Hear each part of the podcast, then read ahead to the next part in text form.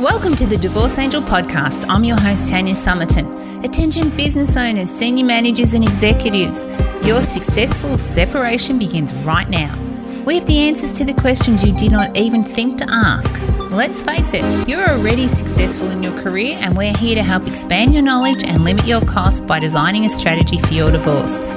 We take all that business knowledge you've acquired and we put it to work. With proven strategies, systems, and processes, we've saved our clients tens of thousands in legal fees and helped define their future. And now we're doing the unthinkable. We're revealing the secrets the lawyers have tried to hide and giving you our formula for five steps to a seamless divorce. We're changing the world one divorce at a time, so stay tuned. Hey everyone, and welcome back to this week's podcast. It's so great to have you with me here again today. I thought I'd talk about something that I've noticed that so many people have, but they really aren't aware or appreciate how much of this skill they actually have. And that's the skill of courage. Now, if we look at the definition of courage, courage is the quality of mind or spirit that enables a person to face difficulties, dangers, pain, etc., without fear. And in other words, it's bravery. And so many of you are so brave beyond my words, yet you don't feel brave. You feel the actual opposite of brave. And what I want to do in this podcast today is outline to you just how special you are even though you feel like you're not winning, let's call it the war, you actually are. You're getting further or you're becoming more aware of what's going on in your surroundings. And that, my friend, is making you just that little bit braver. Every day you become a little bit braver. Because if you don't find the courage to make your life better, what happens as I said to a client this week, what I have noticed in my own life and in the lives of others, the people that ignore their unhappiness or they ignore what's going on around them, the universe will come along somehow and slap them on the behind, and it actually makes things happen for you. I'm going to repeat that. If you don't do something about what is going on in your life, the universe will come along and it will make something happen. In other words, it will force you to take action. And I noticed this in my own life when I knew for certain, I knew in my core that something had to be done, yet I ignored it because I was living in fear. And it was easier for me to ignore what was going on because I had the safety around me. That something happened and I had no choice but to action it. And dealing with the people that I do day in, day out in many of my different programs, I've noticed this happen time and time again. So the people that simply think I'm just going to leave it as it is, I'm better to be in the pain I'm in than actually take the steps to fix it, something will happen and they have no choice. So I suppose let's say this is a universal law. So if you knew for certain this was a universal law, if you knew for certain that if you don't put steps in place that something will come along and force you to do it, Ask yourself if you know it's inevitable, what is preventing you right now from moving forward? What's stopping you from changing your environment? What's stopping you from making your life better? Because we weren't meant to just survive, we were meant to thrive. We were put on this earth to make a difference. And I'm not talking about being a Martin Luther King or making a difference massively. Everyone's journey is different. What your difference might be, might be for your own community. It might be for your own family. It might be for your children. Could be in your business. It could be in your job. It could be actually finding the happiness that you've strived for for so long and just that ripple effect that you have on other people around you is the reason that you were put on this earth. And you will have before heard me talk about um, disintegration anxiety, and it's what keeps so many of us from moving forward. And disintegration anxiety is extreme anxiety that the personality of the person is falling to pieces. So you're stepping outside of your comfort zone. And one thing starts to improve, and then a few weeks later, you feel so uncomfortable, so anxious, so overwhelmed that it's easier to go back to where you were before because you didn't feel the feels that you're feeling when you put those steps in place to better your life. And today, talking about courage, I've got this little diagram here in front of me, and there's there's four different sorts of courage. And you maybe didn't even realize this. There's moral courage. And what moral courage is, is it's standing up and acting when injustice occurs, when someone is being treated unfairly. And moral courage is probably something that we often think about. This is what we real when we think of courage, we think that yes, this is what it means. It means standing up when you know something is is incorrect. And for me, it's in my oh, it just pumps through every vein in my body. Fairness to me is unfortunately can be at my detriment, but fairness to me is is what I live by. I want everyone to be treated fairly. And you might be very similar to that.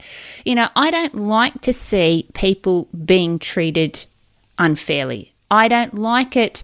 Um, I was telling my husband the other day, I can remember when when my children were younger and we would go to church every Sunday. I don't go to church anymore because I don't believe in God as such anymore. But at the time when the children were growing up, you know, the family, we were Catholic and my children, they went to Catholic schools and I wanted to bring them up that way. Now, I've got nothing against religion anymore. It's just in my evolution as a person, I've changed what I believe. And you know, everyone has their own opinion, and I'm not saying anything about any religion. I'm just letting you know because it's important for me to be very vulnerable with you. Because if I'm vulnerable with you, you will be vulnerable with me. But I no longer believe in in religion as such. I've changed how I think. But when the children were little, and what would happen is every Sunday after church, we would go and get bread to go home and, you know, make rolls for lunch. And everyone would be leaving church at the same time, and everyone would be in the bakery. And I would notice that the, some parents, rather than get a car park, would send their little children in to buy their rolls. And the adults would just swarm in front of the counter, and the little children that had been there so much longer were getting ignored or just could not be seen and were being bullied.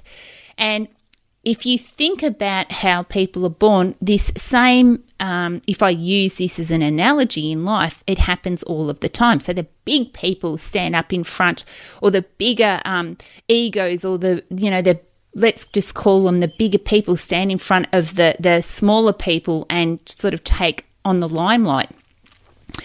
And what I noticed week after week after week was the smaller children just got pushed further and further back and could wait, you know, so much longer than everyone else just to get their rolls.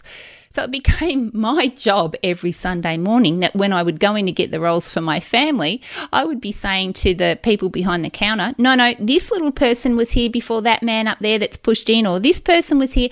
And even though it's not my role at that time, I felt like I had to stand up for the smaller people because they couldn't be seen. And it's just an analogy that I, I still use to today if you think about it, because it's important for me to stand up. If I've got the strength to stand up for you because you don't have the strength at the moment to do it for yourself, well, that's what I'm here to do. And, you know, once again, it comes back to the thing that pumps through my veins and everything. It's all around fairness. So moral courage for me is is important. Then we have another sort of courage, and that's called disciplined courage. And disciplined courage is where we remain steady fast. We become strategic and we're deliberate in the face of inevitable setbacks and failures for the greater good. And when I think of disciplined courage, I often think about people who have had illness or injury or something has happened in their life, yet they know deep inside of them that this will not, I repeat, will not um, represent them and their future. And if you think about it, it could be just as a, an analogy, could be someone that has you know, had an accident and become a quadriplegic, or maybe has had an illness. Let's say they've developed cancer, and the doctors say to them, Look, I'm sorry, but you know, we, we can't help you. There's nothing we can do for this. But inside of them, they are so deliberate in everything that they do. They just they are not accepting what they're being told and no matter what, no matter what they have to go through, they know that the outcome that they've been given is not the outcome for them. And so inside of their body, they will fight everything that they've been told. It doesn't matter how sick they get, it doesn't matter what happens, they do not give up and they keep going and keep going. And in so many cases, the mind will just, the mind will be the vehicle that delivers the outcome for the body. So if the mind says with disciplined courage, no, this is not going to happen, I will make sure it doesn't happen, what you normally see is the body will follow what the mind is telling it to do. So that's that's probably my little analogy on what we could say is disciplined courage. And then there's empathetic courage, and that's acknowledging personal belief and intentionally moving away from them in order to vicariously experience the triumphs of others. Now, this could be probably along the lines of what I was saying in regards to how I was brought up as a as a Catholic and then have changed my opinion or have changed my beliefs over time. You know, it's very hard to stand up in a society when you may have different beliefs to other people. It could also be in as far as, you know, me standing up to make a difference when it comes to those that are getting a divorce because I know there's a better way. People just need to understand the skills and techniques and have the information to be able to make a difference. I'm standing up against what I think could be done better. I'm I'm changing the beliefs of others and trying to get them to intentionally move away from what they've been brought up to believe because maybe what we've been taught to believe or we've been indoctrinated in as children may not be true. And that's how we grow and evolve as human beings. It's, it's, it's important to continue to grow. And you will have heard me say before, if you go back to the very start of the podcast, we are the sum of the five people that we spend the most time with. And if you're the smartest person in the room, then you're actually not living and learning, you're actually dying. Because if you're getting the same conversation day in, day out, and you're not expanding as a human, then you might as well just roll up in a ball because where's your expansion coming from? It's not coming from anywhere. And it, it's time to always learn more. And something I've also learned the more we think we are smart, the less we know. In other words, the more questions we have answered, the more questions we have. So if you think about it that way, the people that think that they are the smartest actually know the least because there's so much more. Like the more we know, if you think about it, the more we learn, the more we know, the greater the questions become because we become so much more evolved as a human. So, those people that think they know it all are normally the people that know the least because they're living inside of a box, they're living inside their own reality and don't want to learn any more. They don't want to know that there's more outside of what it is that they think is their reality. And that becomes very frustrating. And then the last one is intellectual courage. And this is challenging old assumptions and acting to make changes based on new learnings, understanding and insights, learning from experience, education, and research. And one of the greatest people that I suppose that, that I follow, and it's it so amazes me how he does his business, is um, Elon Musk. You know, I look at this guy and think he's been on the verge of bankruptcy how many times now? Yet he still does not give in.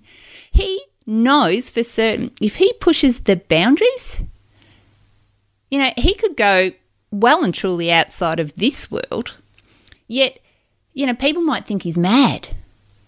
Yet he still just keeps going and going and going. And I have a close friend of mine who actually works for Tesla. So I, I get to see some of the inside workings of how this man actually thinks. And some of my conversations with this friend of mine sometimes blow my mind just with the boundaries that this man is pushing just to make the world a better place. Some people may may call him, you know, the mad scientist. Who knows? Who knows what history will say about him? But he knows that the old way of doing things needs to change. And I would like to think that by no means am I anything like that, but that's what I want to push when it comes to separation and divorce as well. And that's what I want you to do. Just because everyone else has done it one particular way, just because that's what society tells you you should be doing, doesn't mean that it's right for you. By no means does it mean it's right for you. It's time for you to show some courage and actually think differently. Now, as I said at the very start of this podcast, you have got more courage in you than you actually even know. There's four different types that we've spoken about already in this podcast, but just building on it bit by bit, just pushing the boundaries, trying to push through that disintegration anxiety. Once you get through it, it's, you know, let's say it's like a diet or it's like giving up something that you're addicted to, whether that be chocolate or alcohol or drugs or smoking. You know what it's like? Like you get to a certain point and and it's getting so uncomfortable that you just go, "Oh my god, I, I'm just well, let's use me for an example. I hand on heart have been known to be addicted to chocolate. I will say to myself, I must give up. If I don't have it, then I'll, you know, I, I don't go back to those old patterns and habits that I've had before. So I'll get to a certain stage and I'll go, you know what? I think I'm just going to have a little bit. I'll be right. And if I can just push through those feelings of just having it for one or two days, it completely disappears. And that's the same thing when it comes to disintegration anxiety. If you're wanting to make change in your life, but you don't know how to go about it, and it gets very uncomfortable with the decisions that you're about to make, you've got the courage. You've got the courage.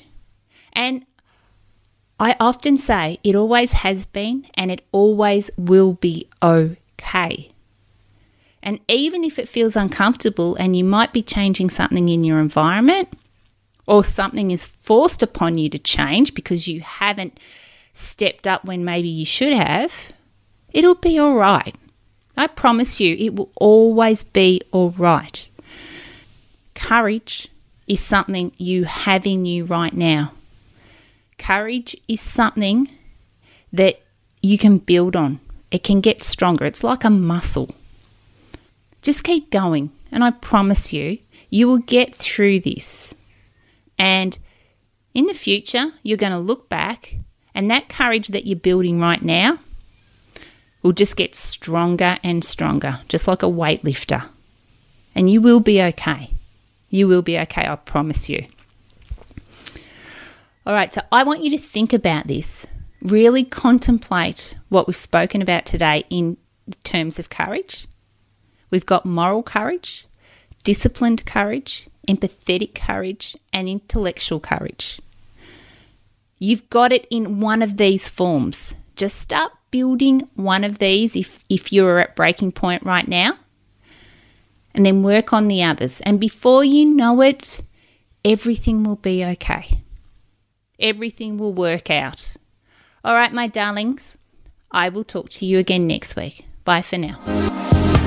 Thanks for listening to the Divorce Angel podcast. Go behind the scenes of my business to learn the secrets no one else will share. Deep dive into the Divorce Angel process and listen to our most popular episodes over at tanyasomerton.com. If you love this episode of the podcast, do me a favour and head over to iTunes and subscribe and leave a review so we can reach more people and change more lives. That's all for now, and I'll catch up with you next week.